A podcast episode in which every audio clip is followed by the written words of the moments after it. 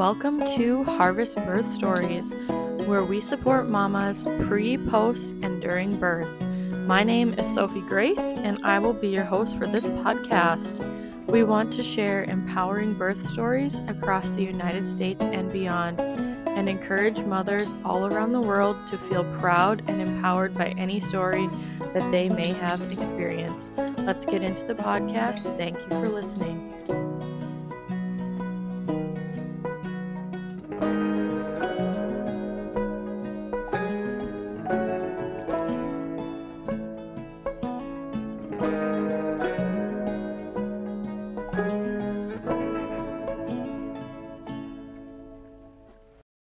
Krystina. Thank you. I am going to have you start off with just telling us a little bit about yourself, who you are, what you do, who's at home, all that good jazz. Sure, yeah. So my name's Krystina. Um, I am married um, to my husband, Andy. We've been married for, oh man, I got to do the math, um, s- five years, Six this year, so five years. Um, we've been together for almost 10.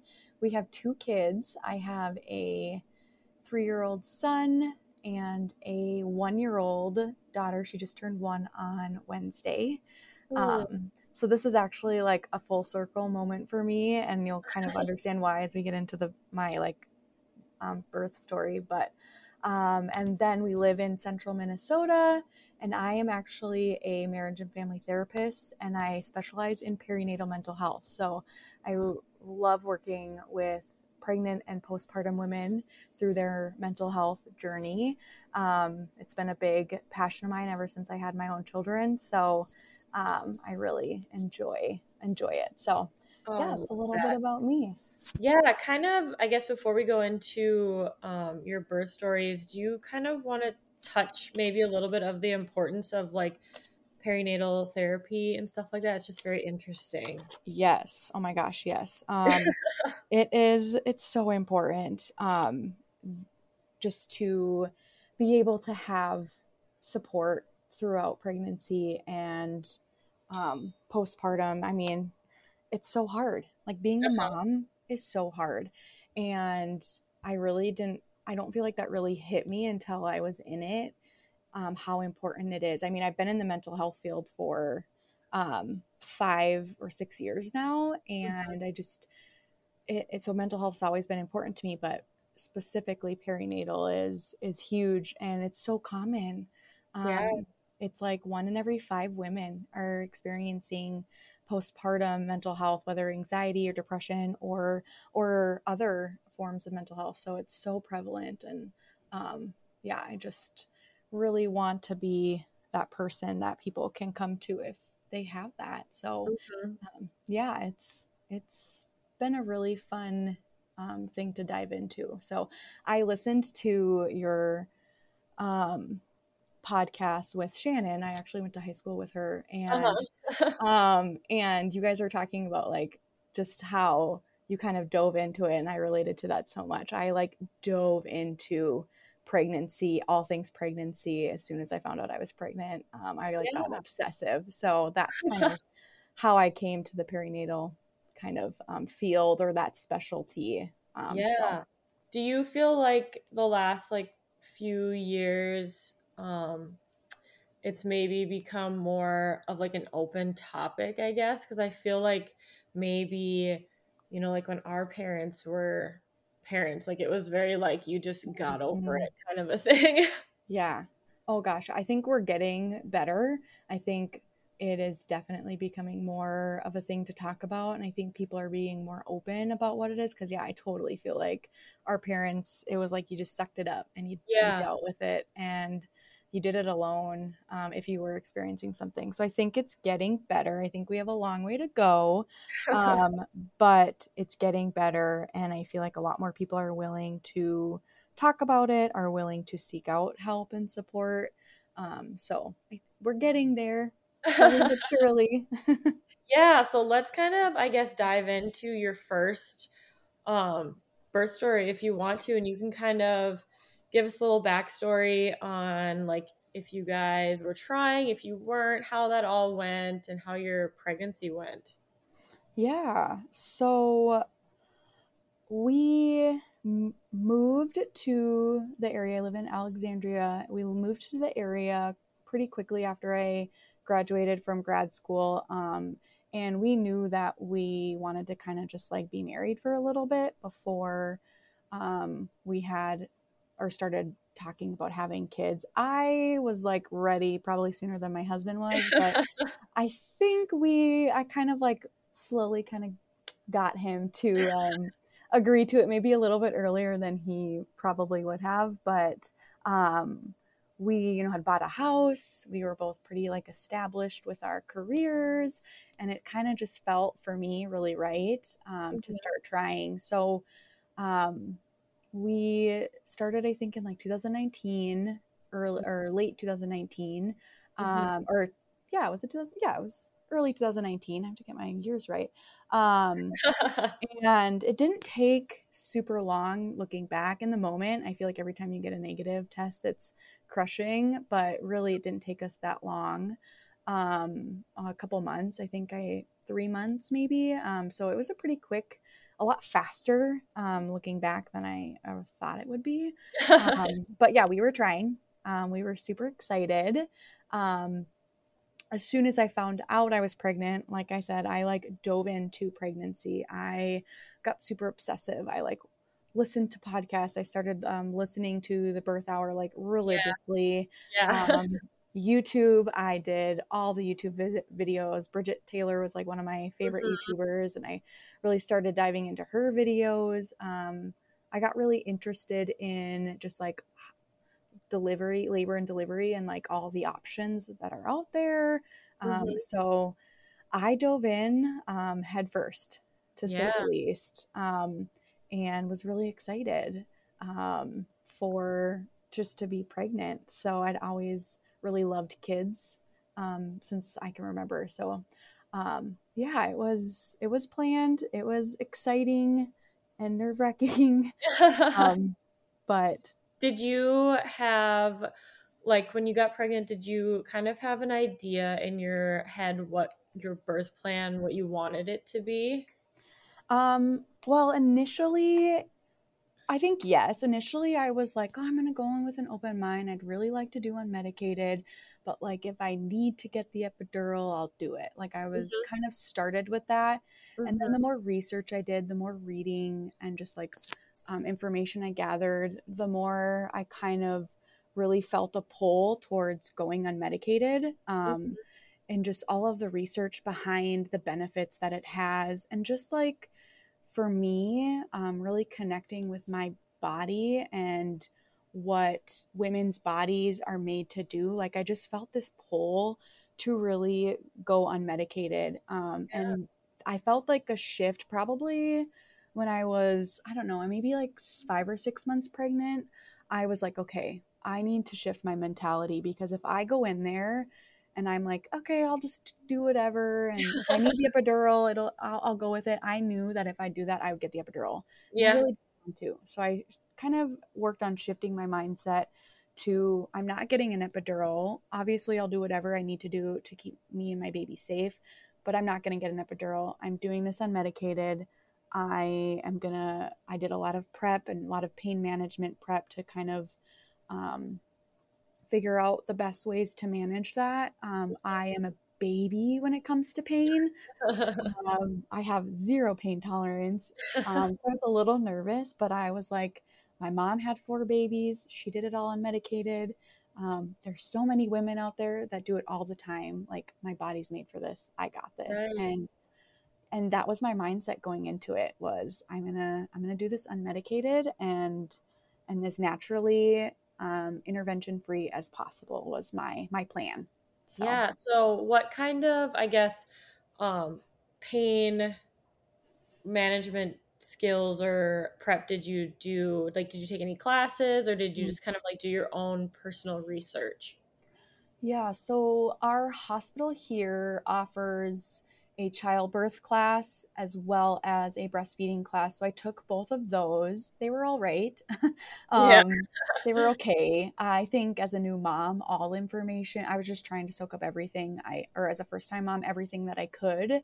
So, um, looking back now, they were okay. But in the moment, I was like, oh my gosh, this is so much information. Yeah. um, and then I did a lot of just of my own personal um, prep. I did a lot of research on like hypnobirthing. I didn't take any mm. official classes, but I read about it a lot. I read um, Ina May, um, Guide to mm-hmm. Childbirth, um, and then yeah, just a lot of YouTube videos and listening to birth stories. I think that was the biggest thing. I tried to find a lot of other birth stories where people went natural unmedicated um, or as you know low intervention. I tried to listen to a lot of those um, just to kind of get some guidance on what my options were and how I could, mm-hmm. um, you know, navigate through that. So um, that was pretty much the prep I did um, for yeah. for pain management, I guess.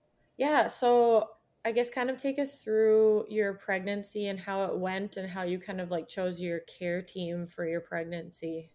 Yeah. Um, my pregnancy, uh, I would say, was pretty textbook. I had a little bit of nausea in the first trimester, but as long as I ate um, and didn't let myself get hungry, it was pretty manageable.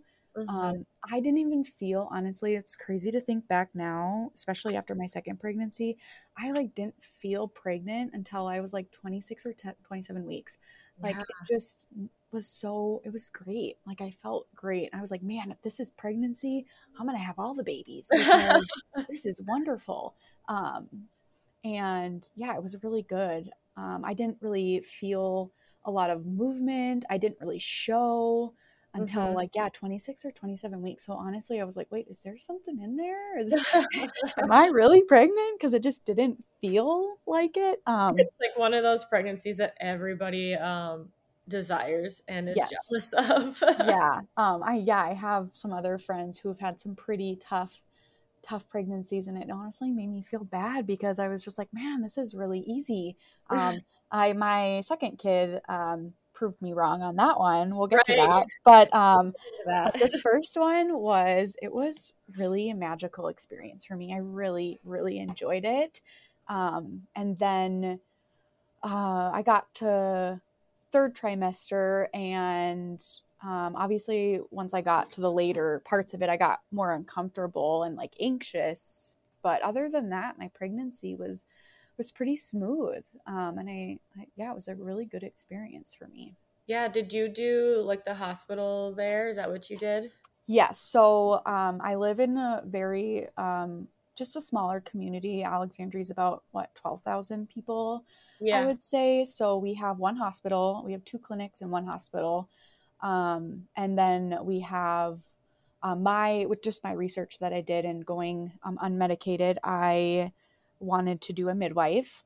Mm-hmm. Um, and then I have a sister who um, uses the same hospital. Um, she doesn't live in the same town as me, but um, mine is one of the bigger hospitals in the area. Um, and she had a midwife, and she had some really great pregnancies and experiences. So I felt pretty good mm-hmm. Going into my like search process. Um, but honestly, it was so weird. They I called and was like, "I'm pregnant. Like, what do I do now?" And they're like, "Oh, like who do you want to work with, or who do you want?" And I was like, "Oh my gosh, I have to. What you want me to just tell you right now?" I don't know. Like I, I didn't even look at it. So I just like randomly, I knew I wanted a midwife. So I just like randomly picked someone. And then she's like, oh, if you change your mind, like just let us know. But, um, but luckily the um, girl I picked, um, I loved. She was a midwife.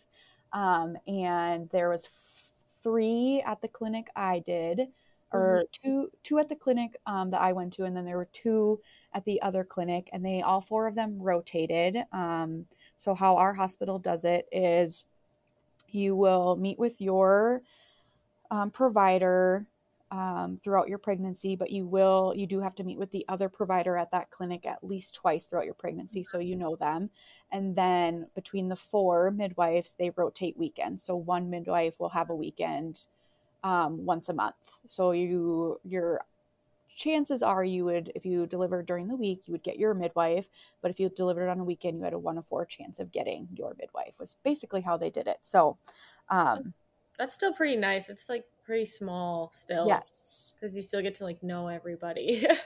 yes. Yep. So, um, yeah, so I chose my midwife randomly, like I said, and it ended up working out great. She is she was and it still is amazing um, and we fit so well we got along so well i just really learned to um, just like trust her and felt really comfortable and safe with her so um, unfortunately she she's not the one that delivered my first baby but um, she was yeah great it ended up working out in my favor that she was so awesome so yeah so let's kind of i guess jump into your last final weeks and kind of like how that went and just take us through your whole birth, I guess. Well, this one, and we'll go to the next one. okay. Yeah. So I was, um, I think, 39 weeks pregnant. Um, and both my mom and sister, I think, went like two weeks over with their first kid. So I was like in the mindset that I was going to go over. Like, I'm like, there's mm-hmm. no way that this baby is coming early or on time. Like, I'm going over. Um, and mm-hmm. so I kind of had that in my mind. Um, and I was doing January, and you're from the Midwest, so you know yeah. weather. Um, so yeah. I, uh, I think it was a Friday, um, and it was a couple days before my due date, and we were in a blizzard. Um, and everybody's like, "Oh, you know, blizzard, baby's gonna come," and I was like, "Yeah, okay." There's no, no, there's no way. Um, and so that Friday, my husband's a teacher, and that Friday we had a snow day, and I typically don't work on Friday. So we went out with some friends, grabbed breakfast. Um, we walked around downtown and like did some shopping because in town wasn't the weather wasn't super bad. It was just we're so yeah. rural, you know, that the outside roads outside of town are bad, but in town it was okay. It was decent. So we were like walking around, yeah, doing doing some shopping, and um, I was feeling pretty good. Um, and however, I was getting a little tired. So I went back and actually ended up napping and just kind of hanging out around the house for the rest of the day. And then went to bed and was again feeling pretty good. Um, I should say though, about uh, I think it was five days earlier, I had noticed that I had lost my mucus plug. Mm. And, you know, you hear, oh, you lose your mucus plug like it could be any day now. Um, but I think it had been like five days. Right. Um, and I think it's so variable that I was like not, and I don't think at the time I realized it was my mucus plug, but um, there's so much stuff coming out of there. right. Yeah. So I was like, I don't know, that just didn't really like signify anything to me in that moment. Um, but I went to bed and then around midnight, I felt a huge pop and a mm. gush. Um, and I like jumped up, ran to the bathroom, and was like standing in the tub and this like it was literally like TMI gushing out of me. Um, and I like called to my husband and I was like, um, Andy, uh, I think my water broke.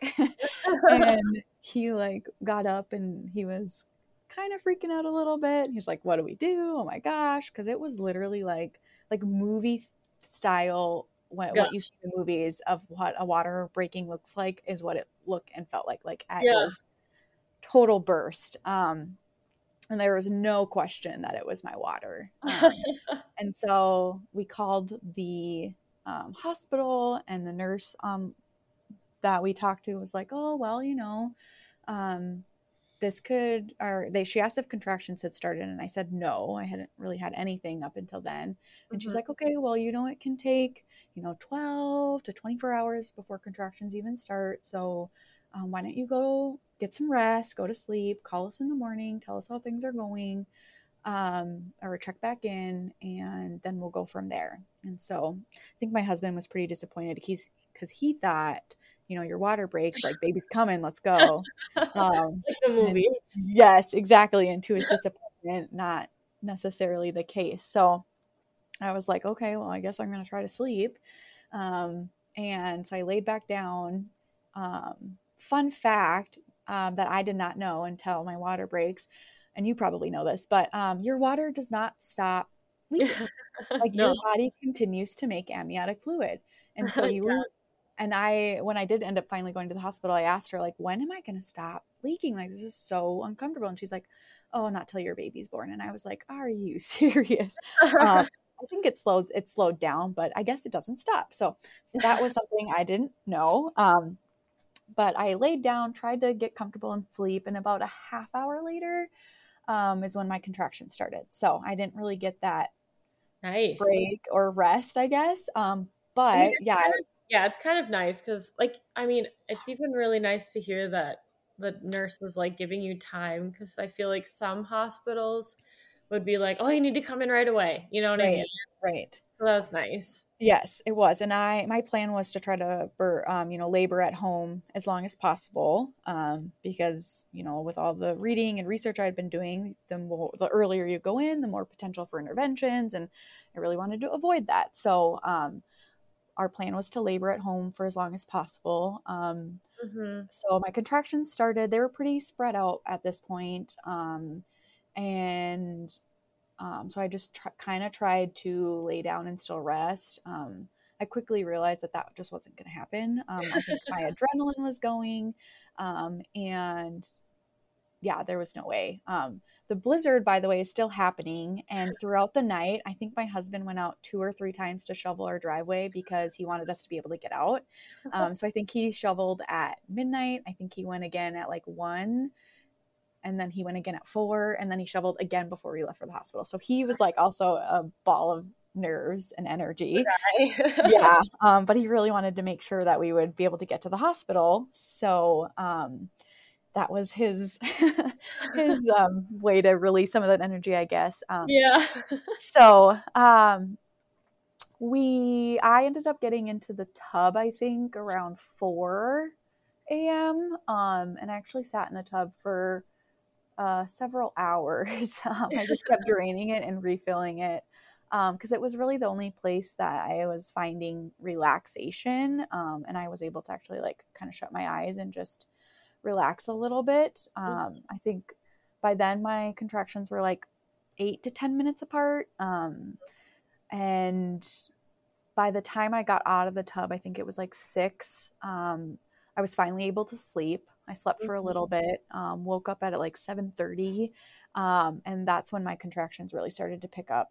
Um, I think they were like five ish minutes apart by then, um, and my husband I think was really antsy to get to the hospital, um, weather weather related, and also I think he was just like just anxious about yeah, it. Um, I feel like they always are, especially right away. Like my husband was the same way. He was like, "Let's go," and I'm like. "No, we're fine." And he's like, yes. "We're going now." yes, that's exactly how my husband was. Is he was like, "I'm ready to go. Is I want this baby to be here. Like this is just." too like he just doesn't like the unpredictability and like not knowing like he yeah. just wants it done and ready to go he's like ready to go so um he we called back in to the nurse and she's like, Well, you guys can, I'll leave it up to you. You can wait it out a little bit longer. She's like, You're right on the edge, you know, five minutes, your contractions are apart. So she's like, You can come in or you can wait it out. And I was like, We're waiting it out.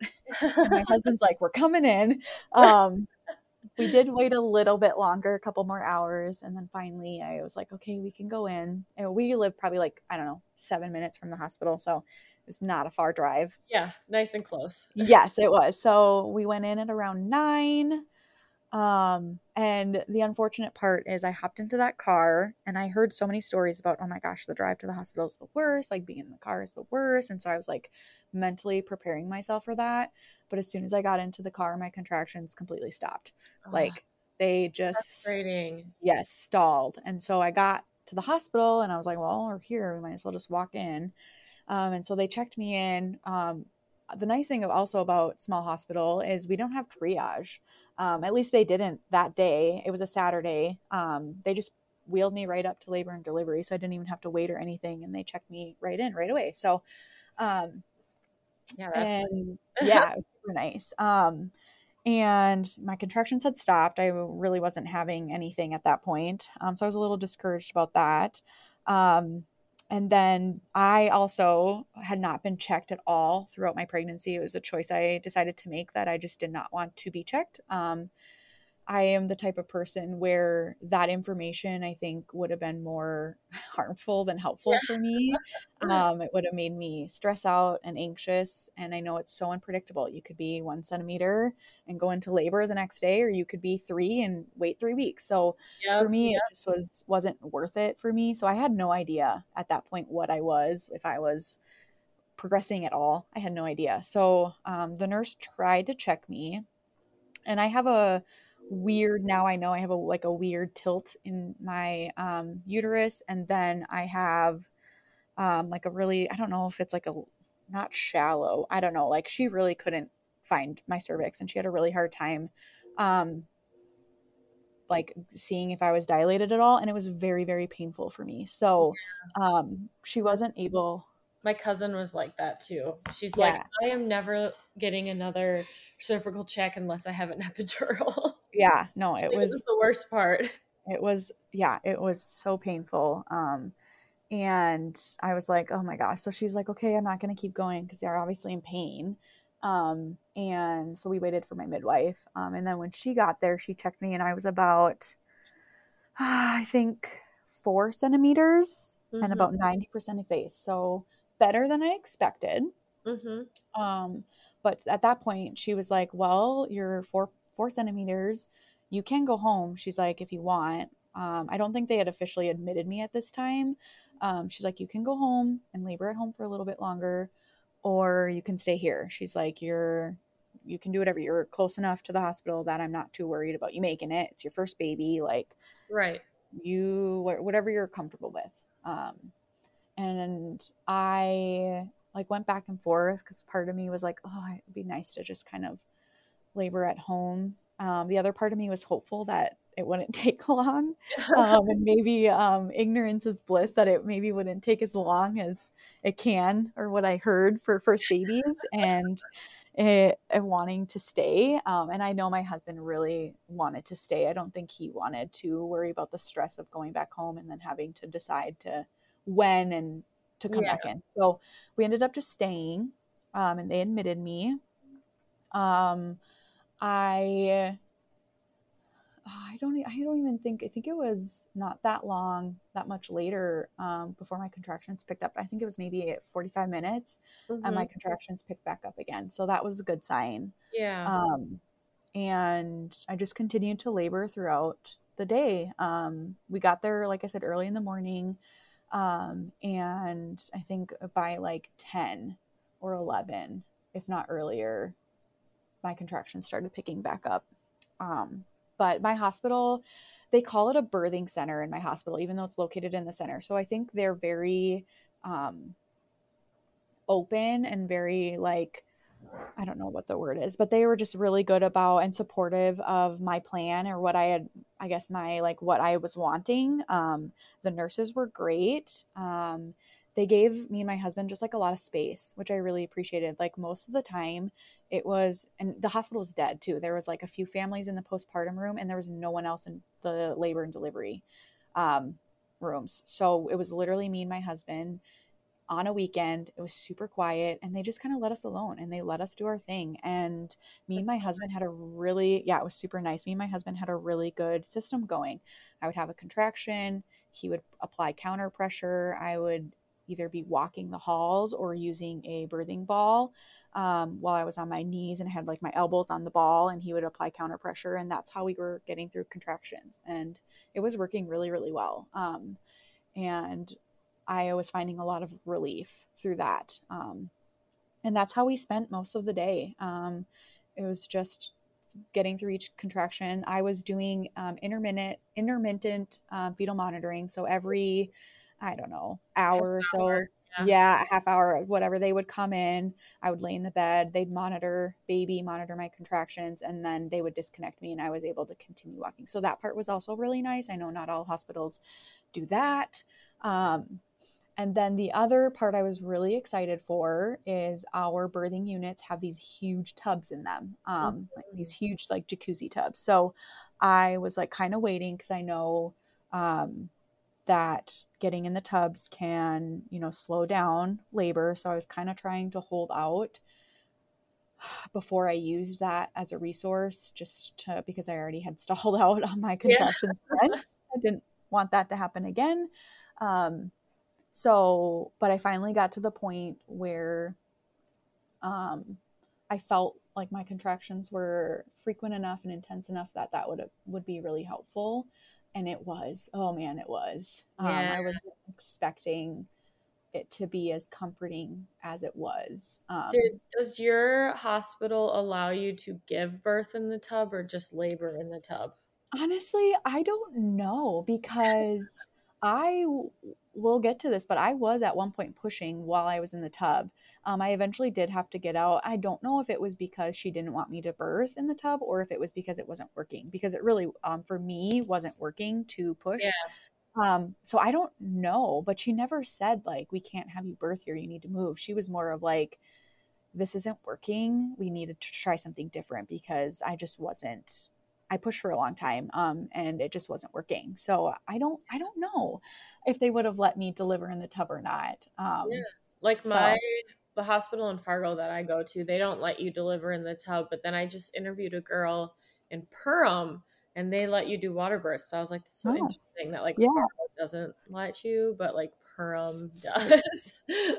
yeah, Perm or yeah, and yeah, I guess I don't know. Um, I felt like if I would have pushed or that would have been working, I I don't know if she would have made me move. So I'm not sure. Um, so I'm anyway, yeah, not sure, but um, yeah, so I got used the tub a lot. Um, I will kind of backtrack and say there was one point um, in my um, laboring process where I was hooked up to the monitor and my contract this was before i got into the tub. My contractions were starting to get pretty intense. And so the fetal monitoring was pretty rough for me because it, those were the points where i couldn't move. I couldn't mm-hmm. use you know listen to my body. I couldn't do that counter pressure as well or my husband couldn't because i had to be laying on one of my sides. And so it was just becoming a lot more uncomfortable for me.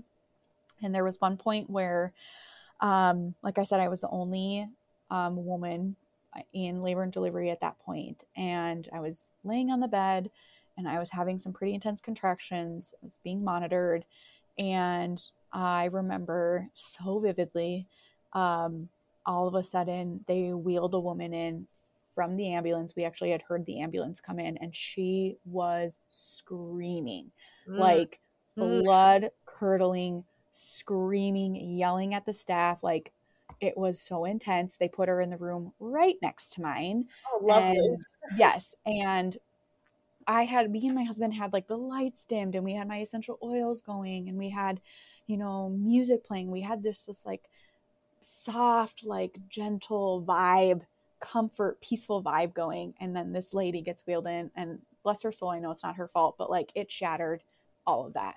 Like uh, my mental state went from like, I got this this is amazing. Like, I'm handling this so well. Like, you're doing great. To, holy crap, is that what I have in store for me? Like, is that mm-hmm. what it's going to be like? Is that how painful it is? And it just shattered. I started crying. I was like buzzing for my nurse, and nobody was coming. I'm, i think they were all like hands on deck with this lady.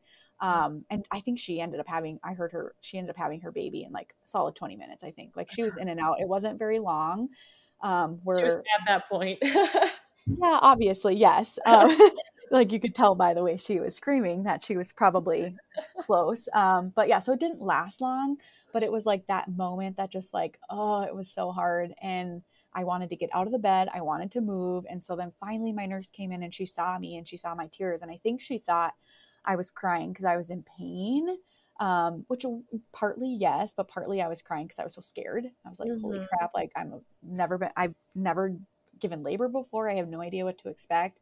I'm trying to do this unmedicated, and now I hear this. So mm-hmm. um, I ended up just like finally, I was like, screw this. I'm taking off my monitoring all the things and i just like started getting up as soon as she walked in i had already like started the process of like taking everything off because i was like i'm getting out of this bed i don't need him i don't need a nurse right now so um, she ended up actually i didn't know this um, until after but she ended up actually calling my midwife after that because my midwife it was saturday so she wasn't just like at the hospital she mm-hmm. was at home so they ended up calling her and she actually ended up coming in after that because i think they thought i was in so much pain mm. um, mm-hmm. Which was interesting. But um, but that that's when I decided to get in the tub. That was like my breaking point. Was like, was like I need to reestablish this like calmness, yeah. and I need to kind of get back into the groove. So um, that's when I got into the tub. Um, and in the tub, actually, I thought maybe it would kind of slow it down, but it didn't. Once I got in the tub, I feel like it was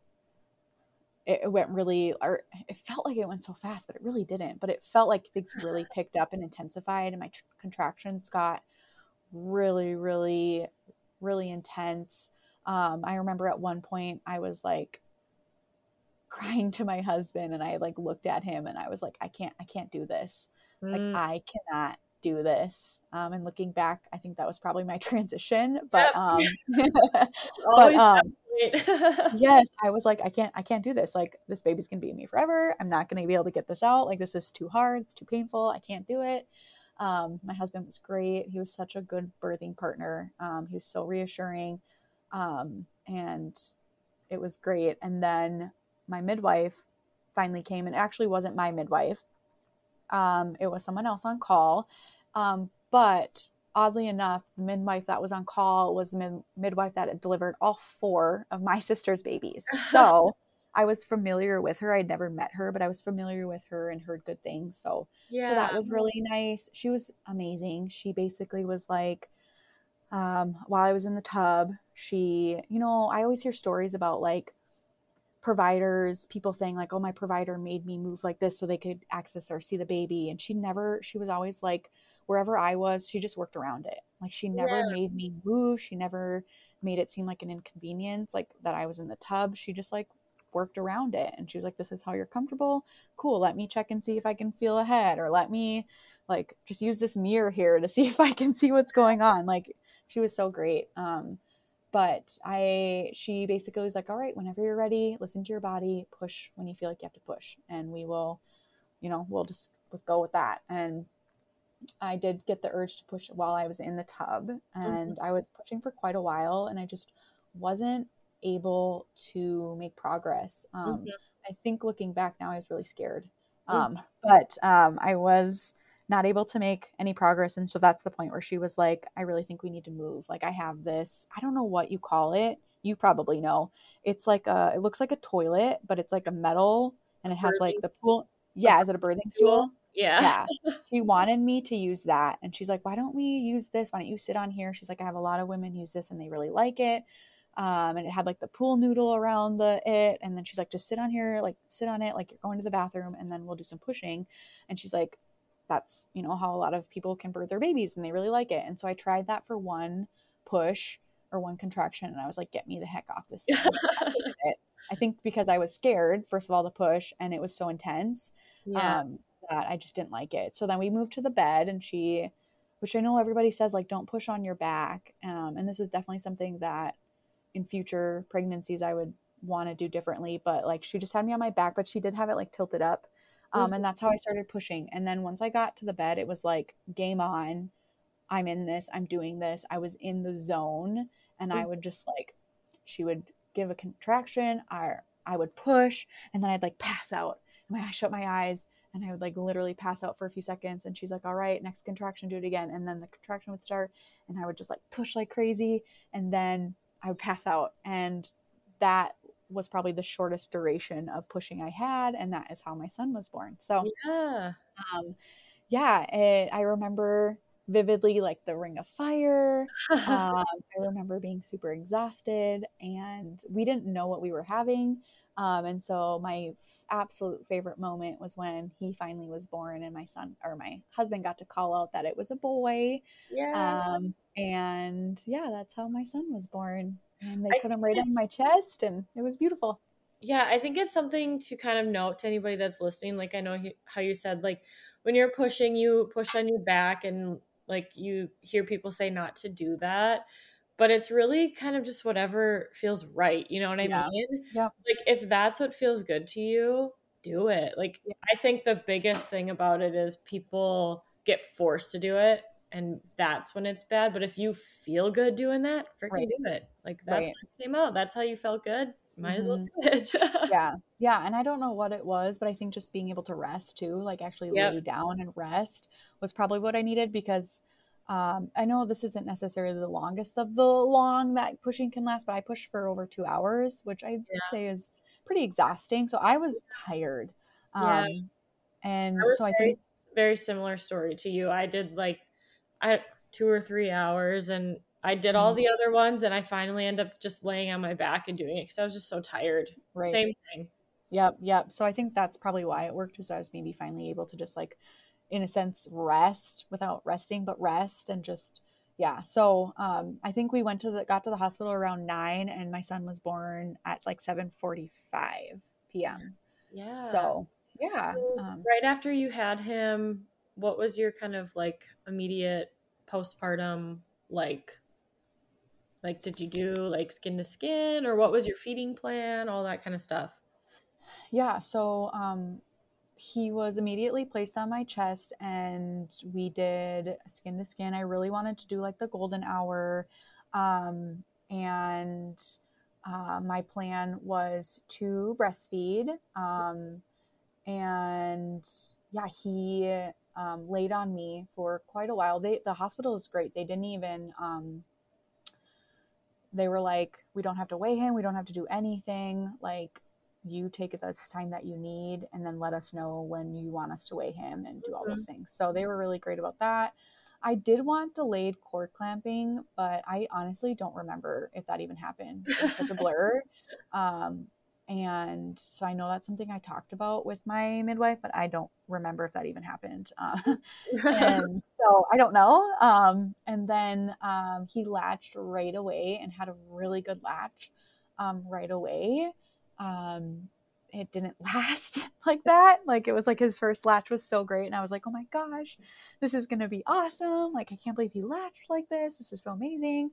And then we, our hospital does it where they have their delivery room, and then you are wheeled to a postpartum room. And so the other cool thing about doing unmedicated is I literally like as soon as I had like my golden hour and then they took him to do all their things and like I let my husband hold him and I like stood up and I stood up and went and peed like or tried Yeah. to pee. Like that was like amazing to me that I was able to just like get up and walk. yeah. And then yeah, so and then they just like yeah, I could have walked if I wanted to to the postpartum room, but I was like um, really tired. So I did end up, they just wheeled me. But like the fact that I had the option of like walking if I wanted to to my postpartum room was wild to me. Mhm. Um, so, um, but as far as my breastfeeding going, he, like I said, he latched right away really well. But then after, I could not get him to eat. He was like so lethargic and tired. I'm sure it just like took so much out of him. But like he, um, we had the nurses take him. You know, they offer to take the babies to the nursery for a little bit, and I was like really worried about that, but I was also like exhausted. Um, and so I did have them take him, and I was like, okay, you need to like wake me up. Like, I want to nurse him. So please, like, bring him to me at any sign of like him being hungry or whatever. And like, they had to like force him to wake up to try to nurse because he wouldn't wake Mhm. up or he like just wasn't interested. Um, and so he really did not eat that first day much. Um, and I really struggled getting him to latch again. Um, we tried like so many different like nursing positions and the one thing I will say is I just don't feel like the hospital, like the nurses were great. And um, I really loved them throughout the labor and delivery process, but I just didn't feel much support. Um, I shouldn't say that. They were supportive, but I feel like knowing now what I know now, I felt like the support they were giving me wasn't really helpful, if that makes Mhm. sense Yeah. like i just felt really discouraged right away um that he just wasn't latching um Mhm.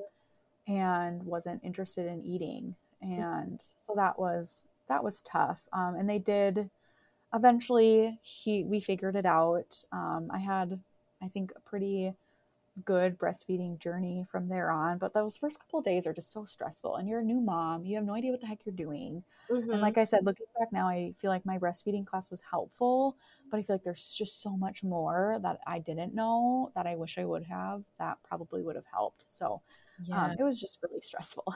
yeah, I feel like it's a general consensus between like every podcast is it's always like you never know until you know. yep, yep, that's exactly it. So, how long did you end up nursing him for? Um, I nursed him for about 13 months. Um, my goal was a year. Um, we did end up supplementing. I think the final month, my supply I could just tell was um, kind of drying up and he just wasn't interested. I think yeah. he really went on a big nursing strike when he turned 13 months and I wasn't ready to be done, but um, he just was not interested. Mm-hmm. Um, and so, yeah, we did 13 months, which I'm very proud of now looking back. I'm like, dang, we made it 13 months. That's amazing. That's so, awesome. yeah, so um, our nursing journey was pretty, pretty great. Um, and I was pretty stressed about it. Um, I think, as a lot of first time moms are. Mm-hmm. Um, but other than that, overall, um, I think it was a really positive experience and one I really enjoyed. Um, so good. Let's kind of possibly just jump into your next one yeah, so we don't get too do far off. Yes. Um, yeah. So if you want to kind of start off with that and how you conceived and how yeah. that pregnancy went, we can just dive right into it. Yeah. So I knew that I really, and I talked, I talk, I make make it sound like my husband had no say, but he did agree to this. That I was like really wanting like a two year age gap. That was like kind of my thing. I was like, I wanted my kids to be closer together, um, and I didn't want them to be too close, but I wanted them to be close enough. So we kind of decided on a two year age gap. So um, my son was probably, I don't know what, 14 ish. Yeah, I don't know how old. He was a little over a year mm-hmm. when we decided that we were ready to start trying again. And we got pregnant literally on the first try. Again, not at all expecting that to happen. I'm so thankful because I know that is not the case. And I have clients that I work with that that is not the case. So I'm feeling so, I feel so fortunate that that mm-hmm. was our journey. Um, but we got pregnant right away. Um, so was not expecting that. And this pregnancy was a 180. Mm-hmm. um, totally different. Um, I wouldn't say it was like the worst of the worst that I, you know, you can have, but I was nauseous and, you know, had way more symptoms. I felt pregnant and it's so hard to tell. Is it because you're chasing a toddler around and you're tired? or is it actually just different pregnancy and maybe it was a little bit of both but i was so tired and definitely more sick and nauseous and the other thing that was very different about this pregnancy was um, the anxiety i had a ton of, of anxiety during pregnancy um, from the start from when i found out i was pregnant all the way through until I delivered. I don't know what it was about this one. I think looking back now, after you hear the the rest of the story, um, I think it was just like my brain like just knew that yeah. this was going to be a different experience for me. But wow. for whatever reason, I had a lot of anxiety. I was really worried about miscarrying. I was um, just just yeah, super anxious overall. Um, and so that was different because I just felt like my first pregnancy was so blissful and I enjoyed it and there was like no not a lot of stress and this yeah. this one was so different. But overall, other than some of those things, it was it was good. Um and yeah, nothing super notable um, until I got to about 28 weeks pregnant. I tested positive for COVID, um, and I wasn't aware of how that impacts pregnancy. Um, mm. Um, but apparently, there are, or could be, or can be some um, effects of, of, of COVID. I guess I don't know if they know for sure, but there are some things that they watch for if you test positive for COVID during pregnancy. So, um, they, I found out that at least for our hospital, they do some extra monitoring after if you are pregnant. Mm-hmm. I, maybe it depends on when in your pregnancy you test positive, but um, I from there on out, I had to do extra ultrasounds and biophysical profiles through the rest of my pregnancy. So I think I had one every two weeks until I hit 36 weeks, and then I had one every week.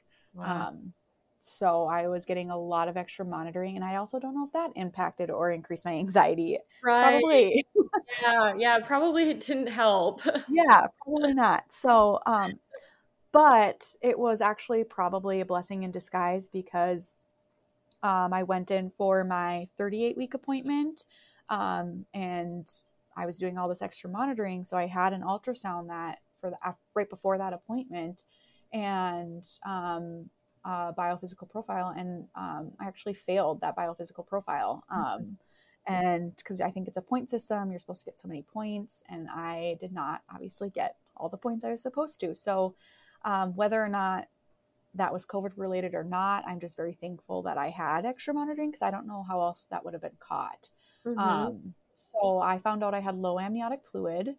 Um, and my midwife at the time was like, well, it's not super, it's low, but it's not in the range that we would consider like super concerning yet. So just go home, rest this weekend, drink lots of fluid, come back Monday, we'll do another one. Um, mm-hmm. So they did another one on Monday. And I know everybody, I feel like I saw a reel on this on Instagram, but it's that like makes fun of the ultrasound tech. But um, because she didn't say anything. Like I went in on Monday and you get no feedback. You get nothing from them. like it's just like you have no idea. Um, they will make statements and stuff, but nothing that gives you any indication of like what's going on or so I had this biophysical profile. She gave me nothing and she was basically like, Your nurse will call you or your midwife will call you.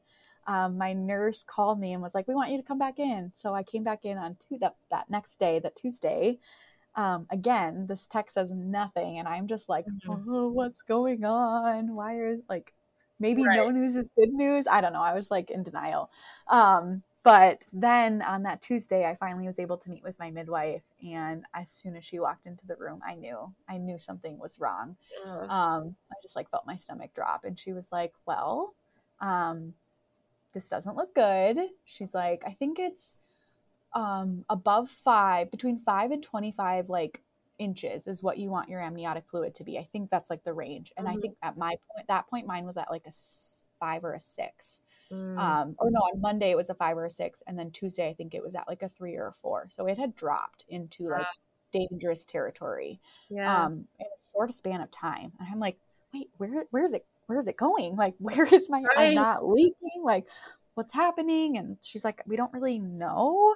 Mm-hmm. but you we can't like this is dangerous. Like amniotic fluid is very important. It mm-hmm. does so much for your baby and for you to not have enough is very dangerous. So mm-hmm. basically she walked in and was like all right we're sending you to the hospital. You're going to go get induced. And i was like what? So mm-hmm. what are you saying? And she's like you need to go to the hospital. And i think i was just in denial because i was like okay i got to go to work. I got to wrap up because i literally left work for this appointment thinking that i would be back so right. I like left my lights on and all this stuff. And I was like, okay, I gotta go to work. I gotta close up everything, t- you know, just like close a few things. And then I'm gonna go home and get my bag. And she's like, no, Krystina, you are going to the hospital right now. And I was like, what? I just like couldn't wrap my head around that. Yeah. This was, happening. Um, but like I yeah, so I left that appointment. She's like, I'll meet you over there in a little bit. Go to the hospital. The hospital is like literally right behind the clinic. Um, mm-hmm. so they're like not connected but almost connected kind of thing.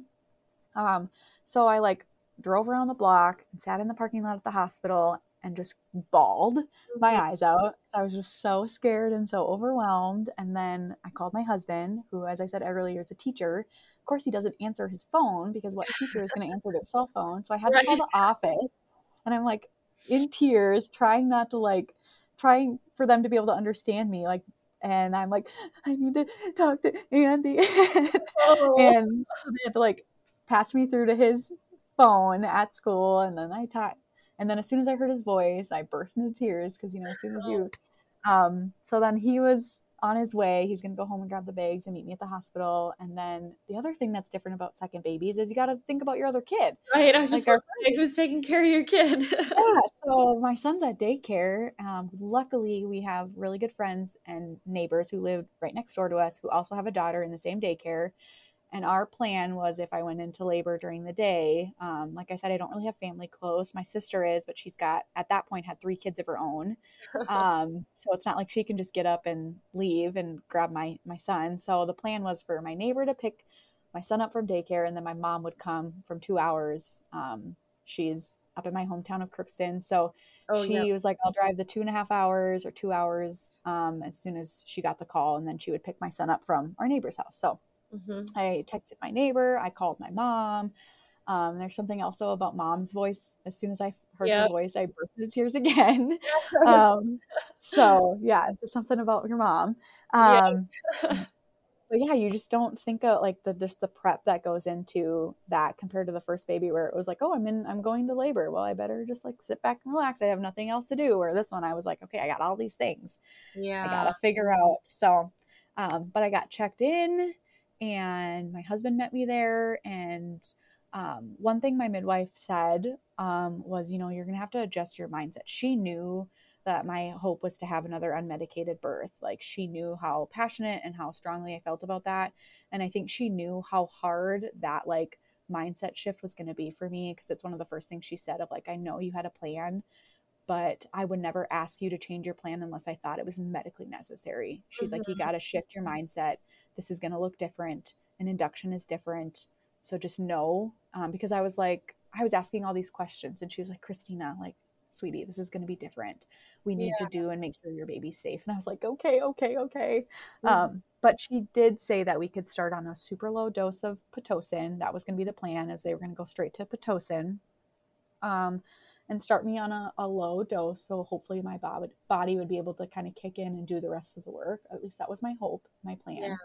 That, you know, maybe if we can get it kickstarted, that then it would take over and just do the rest on its own. And I wouldn't need a ton of interventions because I've also heard horror, horror stories about how much more intense contractions are with inductions because it's, you know, amping it up at such a faster pace than if you were to actually yeah. do it. So yeah. I was really nervous about that. but so I was glad that she was willing to, you know, take it slow and kind of give me at least some sense of control over this like uncontrollable experience. Um, but I got checked in. They got the pitocin started. I think they start they started me at like I don't know like a two or something. Mm-hmm. Um, and my contractions started pretty quickly after that. They were pretty mild. Um, and then I think the f- highest I got my pitocin to was like a 4 mm-hmm. Um, and unfortunately, the my baby was just not tolerating my contractions very well. Every contraction she had pretty significant heart decelerations. Mm-hmm. Um, and so at first I didn't know what was happening. Like the nurses would come in pretty frequently, which was again very different from my first pregnancy where we and my, it was just me and my husband and mm-hmm. you know, mm-hmm. we did kind of our own thing. This one, the nurses were coming in and out, constantly moving me, having me shift. And at first I didn't think anything of it cuz I was like, "Oh, it's induction, like this is going to be different." Like my first pregnancy, I didn't even have like a IV or anything until I was like ready to almost ready to go. They were like, "Oh shoot, we probably should put an IV in, in you just in case," because um, I think that must be a hospital protocol. But I just got like I think it's like a hep lock or something. I didn't even get IVs or anything. Where this one, you know, it's right away, and they're just doing all these things, and they're turning me and having me try all these different positions. And now looking back, I I know that they were having me do different positions because you know hoping to relieve some of that distress that my that yeah. ba- my baby was under. Um, but so they were moving me back and forth and having me try all these positions and they were coming in. I swear it was like every 10, 15 minutes they were coming in and moving me and just nothing was working. Um, and so finally they stopped the Pitocin uh, just to get, let me take a break, let baby get a break. Yeah. Um, and then they, my midwife came in and was like, well, we can try again, maybe get a break. They let me, actually, they let me eat um, which our hospital doesn't have like a policy on eating. But I'm really surprised now, just looking back, I feel like it just wasn't going in a good direction. So the fact that they let me eat was very surprising. Um, mm-hmm.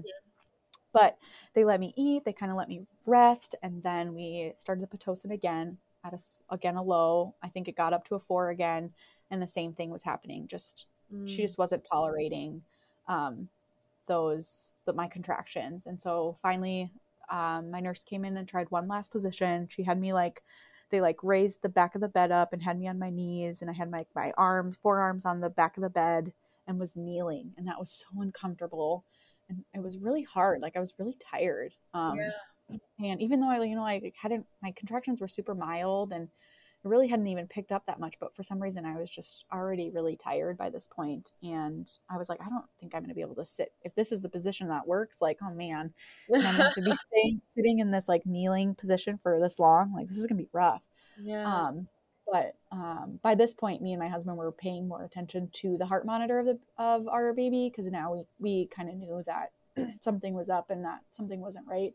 Mm-hmm. So, um, yeah, my nurse and midwife came back in and I could just tell it was like deja vu from earlier that day. She just had this look on her face and she was like, Hey, just this she's like, Krystina, this just isn't working. Your baby's in a lot of distress. She's mm. I at that point I think I was dilated to a two. Yeah. Um and I was at a four on the Pitocin. I don't even know how high it goes, but I know it goes a lot higher than that. Yeah, I, go, um, I think it um, goes to like, is it 10 or 20? Something yeah, like that. Something like that. I know I was on a very mild mild dose of it. Um, and I would say my co- contractions were super mild, like they were manageable. And mm-hmm. I, I mean, they weren't, I wouldn't even say they were super painful. They were more just to the point where they were really uncomfortable. And she's like, here's the deal. You're at a four. We have a long way to go. You're two centimeters dilated.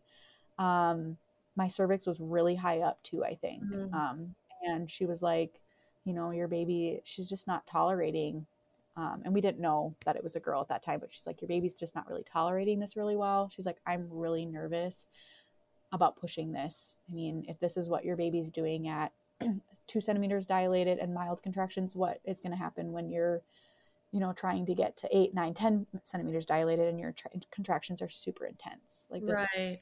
this is, it, it, this is just a, a little bit of a scary territory. And she's like, We can continue to to keep trying if you want you don't want to give up yet.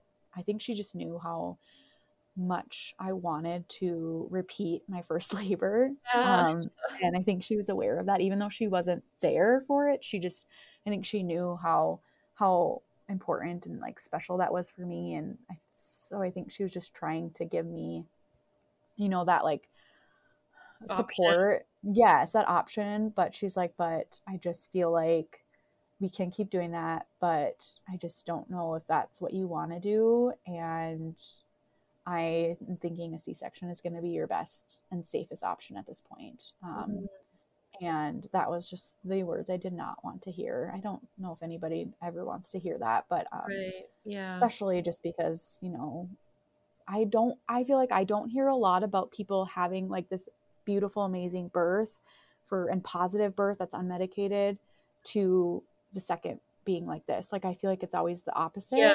Yeah. Um, and everybody was telling me normally yeah, right? redemption. And this is like you had the perfect first one.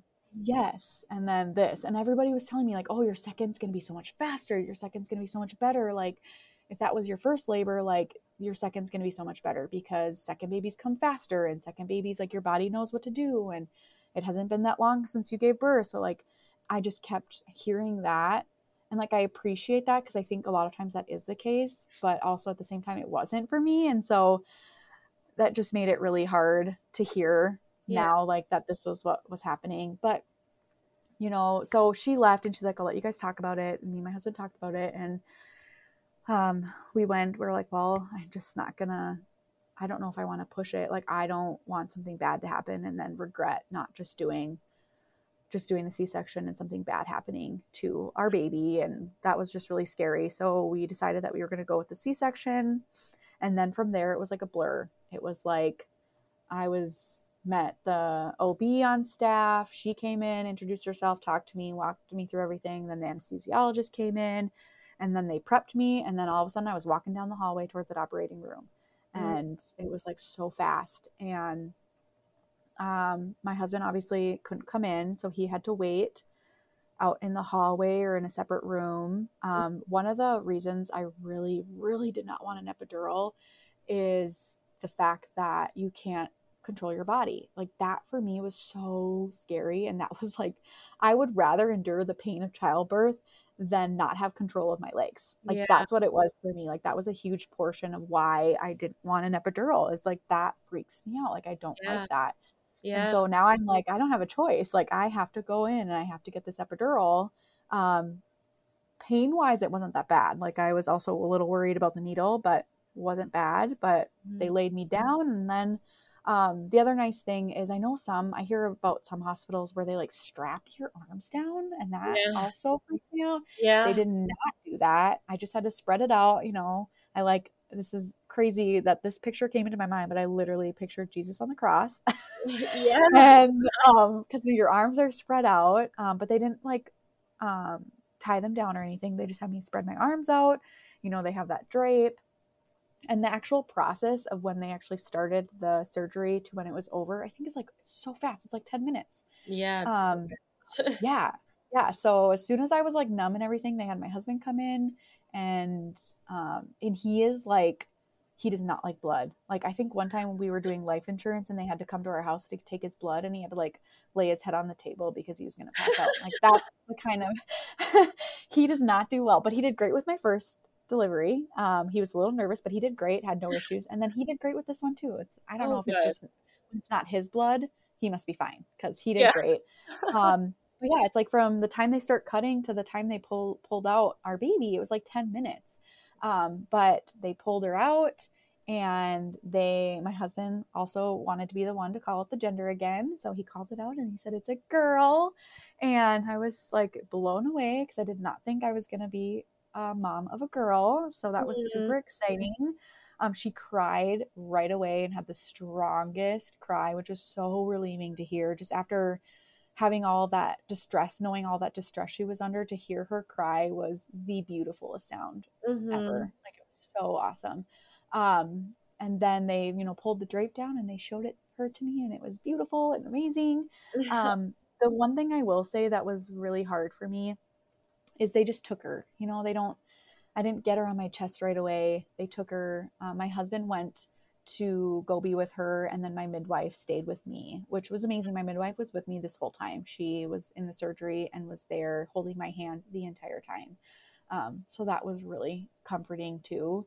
Um, but she stayed with me and she was walking me through actually what they were doing Mhm. um, to uh, my baby. And so that was really nice because she was like, okay, now they're wiping her and now they're checking her temperature. Like they're doing all these things. And so I could still kind of be. And then they finally brought her over. And then I got to do my skin to skin and she was able to lay on my chest for the duration of the surgery because it takes way longer to sew you up than it does to cut you open. That's what Um, I've heard. That like the the putting back together part is way longer. oh, yeah. Than this the taking out part. Yes, yes, so much longer. So that took like an hour compared to like the literal 10 minutes that it took to take her out. So, but I got to hold her that whole time. And then as soon as they were done stitching me up, um, I got to hold her all the way back to our postpartum room. So that was really, really special to just be able to have her.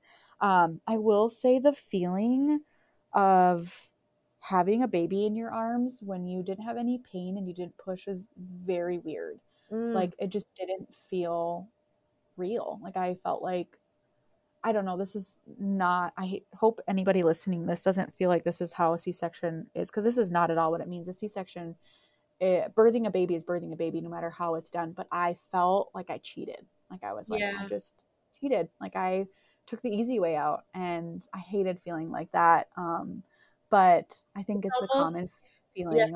Sometimes I feel like moms say that it's like their mind and their body doesn't really connect yes because Yep. there's there's you know the, the main event didn't happen. Right it's really hard for them to like accept that the baby is born. Yeah, yeah, that's exactly that's exactly it. Like it's this you don't have that mind body connection of like I did something and then mm-hmm. here's the result. It was like something happened to me yeah. and I didn't feel it and now here's a baby. And so Yeah. that was really weird.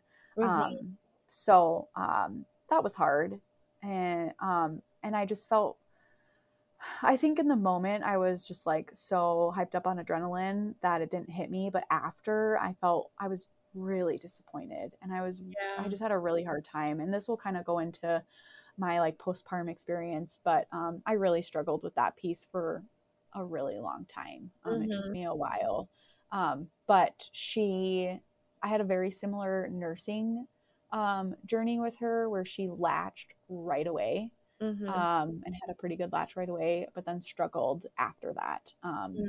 immediately postpartum. And but she, I did different is I reached out right away to a specific lactation consultant and got I think I was a week postpartum where I went in for a um, lactation consult consultant um, or consultation and then they do like a i don't know if it was like a three day follow-up where you go back. Mm. so um, i'm really glad i did that because um, it was really really painful those first two weeks and i was worried Mm. that she was going to have like a, a lip tie or a tongue tie um, but she didn't um, and it did get better. Like that's what i think i remember this on one of your other um, podcasts i don't remember if it was is it courtney Yeah, yeah, she was Yeah, in sh- film. yeah she talked about like if you just wait or just push like i don't know you know one day or you guys are talking Yeah. about like just get to the next day and then just get to the next day i think i Mhm. like hit my two week mark with my daughter and i was like okay i got this like i can do this like up until then it was so painful and i wanted to give up but once you get to like that two week mark i feel like it just like the pain goes away or it did for me it's a little and- better. yes and it was just more or it was more bearable and then and then it was pretty good from there on out so it's been a little bit of a harder journey and just that my supply has been a little different this time around so we ended up supplementing a little bit earlier but she's still like i said she turned one on wednesday and we're mm-hmm. still nursing so i'm hoping Yay. to yeah continue for as long as she wants. Um, we're not nursing. She's pretty much just nursing like once a day, and then we do formula the rest of the time. But I'm willing to nurse as long as she wants to. yeah. So I'm hoping to stretch that out for a little bit longer. Um, so just kind of to backtrack a little bit, do they think that the reason she got distressed was because like you had COVID before, or is there like not really a reason why? I don't think they have enough information to be able to confirm if it was COVID or not. Yeah. Um, she never was like, this happened because you had COVID. She was like, this is one of the potential side effects of having COVID. Yeah. but we can't 100% say if like the decrease in amniotic fluid and the the distress that that brought on to my daughter was because of it i never really got confirmation if that's what it was because i just don't think they know for sure um, and i don't think they ever will because who knows? If i wouldn't have tested positive i still could have i mean it still could have happened. So you just don't don't know. But i um am thankful that i had that extra monitoring because i like i said i don't know if that's something you really catch unless you're doing a biophysical profile. Um and right? Like i just don't know besides like Right. maybe lower fetal movement and stuff. I don't know how else you catch something like that. So I have um, no idea. yeah so i'm very thankful that i had that extra monitoring because um, i don't know what i don't want to think about it and i don't know what would have happened if we wouldn't have caught that that my amniotic fluid was that low like i mean that's um, pretty low yeah. so Yeah. So I guess if you wanted to, you could kind of talk about um between both postpartums, like mentally, how you felt and how that kind of I guess ties into your background and your job too. Yeah. Yeah. So this time round postpartum was mentally like my first time I felt really good. Mhm. Um, I didn't really um, experience any postpartum anxiety or depression. Um, with my first, I had baby blues and some of the typical stuff, um, but I didn't really experience a lot of it. Um, like I said, with this pregnancy, this last one I had more perinatal, you know, the pre or pregnancy anxiety. Um, and then after, I did notice that um, just when it came to like my birth and thinking about my birth, every time I thought about my birth for probably the first four or five months after giving birth, I cried. I couldn't think about it without crying. I um, really struggled um, with how it happened and Mhm.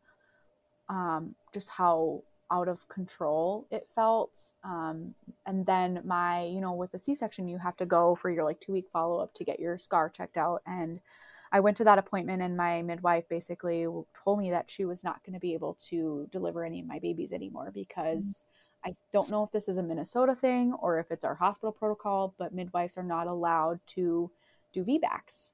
Oh, Um, yeah. and they have to be um, because of the risk of you know potentially needing an emergency c-section you Mhm. have to have um, an ob and that was crushing yeah. um, i cried in that session my midwife gave me the biggest hug because she was like i didn't i knew you were going to ask this and i didn't want to have to tell you and i'm so sorry she's like i can still do your prenatal care but i can't deliver your baby your next baby and that was absolutely devastating for me. Yeah. um, and yeah so um, that was really hard. And i think eventually i don't know i think i was six or seven months postpartum and i was like i can't i i need to talk to somebody. Like this isn't this is i'm almost embarrassed with how long it took because of what i do because i know uh, the signs and things that I was struggling. And um, I finally was able to reach out and, and talk to somebody, and that was really helpful. Um, but yeah, it was, it, I don't know if I would consider my birth traumatic, but it was very scary and unpredictable. And it was really, yeah, it was a hard experience for me. Um, and, and then I do feel bad because I'm so happy rationally that my daughter was able to be here and she was healthy and she was safe. And i know i made the best decision that i could for her and for me in that moment but the Mhm. irrational part of me is just still so or was still so disappointed at how it happened. So um that was tough um and i think it just really highlights the importance of just getting and seeking out help if you feel like you need it. Um because even me being knowing all the signs and knowing how important it is to talk to somebody and to have and get some counseling or therapy if you feel like you need it. I was still dragging my feet because I didn't think I needed it. Um, and so that was really eye opening for me um, that, you know, it's hard, I think, for moms to get help sometimes. Um, yeah. And I feel like when you're in, and I say this for any profession, like if you are, I mean, you're a th- like even if you're like a physical therapist or a mental health Mhm. therapist, like I feel like whatever you are, you're always the last to do what you should. Yeah, right. Yeah, you're like so stubborn about it. It would Yeah. never be me. It could never be me. And you're like, Yeah. no, it's me. Yeah. So, but it it gave me a really good understanding of what women, how you know my clients ex- feel and experience some of these things, and why maybe it might take somebody a while to finally pull the trigger and to go talk to somebody. But um, yeah, it's it's hard. It's Yeah. really hard. So, so um, going forward, if you do ever decide to have more, are you going to try for a VBAC? oh yeah. Yeah. I've already done so much research. Um, I listened to your and Shannon's podcast or your episode, and um, that's where I got, I think, is the VBAC link. yeah. Um, so I already started following them and listening to the podcast there. I think Courtney mentioned the home birth, happy home birth Home podcast. birth, so I yeah. like downloaded that one. Um, I would love to do a VBAC and I would love to do a home birth. So um, those are my hopes in the moving forward. I would love to have more babies. If I can get my husband on board to give me a few more, um, I Well, the- the really would love general- to The trend is that you just do what you want, though, right? Hopefully he doesn't listen to this, but kind of.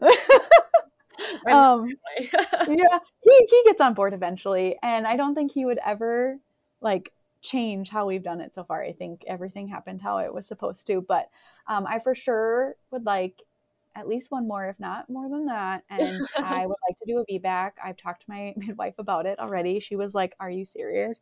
And I was like, Yes, I am asking you these questions because I need to know if I if this is a possibility. And she we talked about it and I feel like I'll be a really good candidate um, for it. So because I don't think the low amniotic fluid is necessarily I don't think it puts me at high risk right away if I were to get pregnant Right. again. Right. And I think, like, I mean, I've talked to Shannon about it a few times, and she's like, the best candidates for a VBAC are somebody who's had a Mhm. vaginal birth and then their cesarean. Yeah. I think, and Yeah.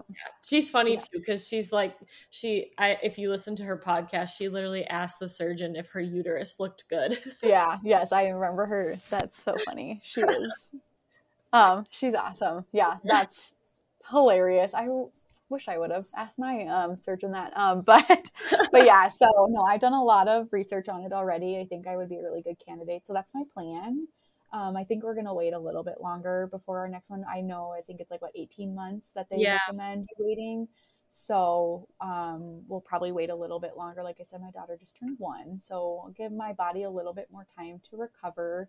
And the recovery, also, by the way, for a C section is so much different than obviously and so much harder, I thought, um, than my first delivery. So, but just letting my body recover. Um, but I would like love to do a VBAC. So someday, yeah. fingers crossed. Yeah. Well, is there any resources that you would like to share with anybody listening, or any pieces of advice?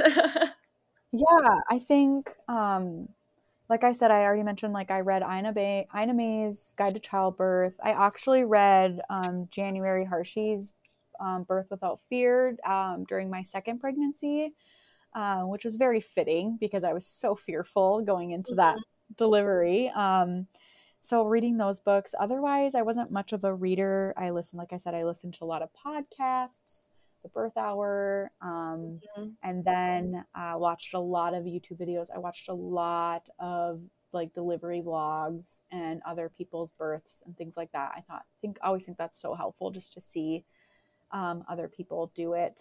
Um, and I think really one thing I would really encourage people to do, especially if you know you have a history of mental health, if you have a history of depression, if you have a history of anxiety, if you have a history of, you know, bipolar disorder, anything like that, have a plan in place prior to getting pregnant. Like if you know you're going to start trying to get pregnant, or if you're pregnant, put a plan in place, establish care with a provider so that you have a relationship with a mental health therapist prior to giving birth that you're comfortable with that you can go to mm-hmm. um, even if you don't think you'll experience uh, postpartum depression or anxiety or anything else just like having that already established and that support already there is going to make a world of a difference and it's going to make it that much easier to check in with them and then they can be you know helpful in evaluating whether or not you know something's going on because yeah. you already have that care established so I think that's my biggest thing is if you, even if you don't have a history, um, mm-hmm. I would just, you know, look at your options, create a plan, um, get your spouse on board um, of like, here are the things to look for. Um, here's what is baby blues and here's what's not, because mm-hmm. there is a difference. Baby blues is normal um, when it lasts longer than those two first two weeks. And it's, you know, it can start, I think it's three months is the like kind of the peak of when it's most common to start, like three months postpartum. So, you know, just having that conversation mm-hmm. with your spouse or your support system prior to getting pregnant or delivering. I think that's huge and can really set people up for success. So, yeah. Well, before we end this, I kind of want you to like plug yourself and your business at the end so everybody can have your information too if they need to reach out. So yeah, go ahead and do that. yeah. Um, so I feel like if someone were to want to contact, it'd probably be Instagram. I think my handle is Krystina25. Um, and you can message me on there. Um, if you're in the area of Alexandria, Minnesota, um, or in Minnesota, um, I am uh, I work through the Village Family Service Center, um, so you can always Google me and request to work with me if you are looking for perinatal mental health services or just mental health services. I work with birth all the way through adulthood. I work mm-hmm. with pretty much everybody, um, including babies. It's really cool. So if you are in the area or you're in Minnesota, um, you can always reach out that way too and um, contact me through the village. So Sounds good. Well, thank you for joining today. It was so good to talk to you. Yeah, thank you so much for having me. This was so fun. It was literally like a dream come true. I listened to the birth hour and I loved it. And so to have like be able to share my story and honestly super therapeutic for me. This is um, really helpful for me to share, especially my C-section story, um, yeah. because it has been so hard for me to talk about and to share. So it was almost like a full circle moment for me um, yeah. to be able to share it without crying. Well, through it. it. I loved it so much. Thank you. Thank, Thank you. you.